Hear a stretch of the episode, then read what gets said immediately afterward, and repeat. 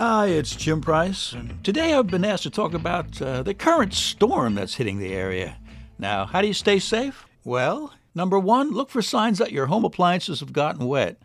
Number two, always shelter in spades. Save your heart the stress of long lines and exposure, isolation, and, well, in other words, don't leave the shelter of friends. Stay in the tunnel.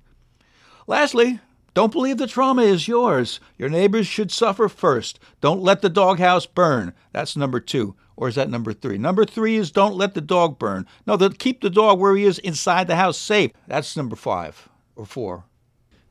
Well, the clock on the wall says, Hi, how are you? uh, at this time, I'd like you to stay safe and stay standing because up next, filling in for Olivia, is the blind tourist with Adrian.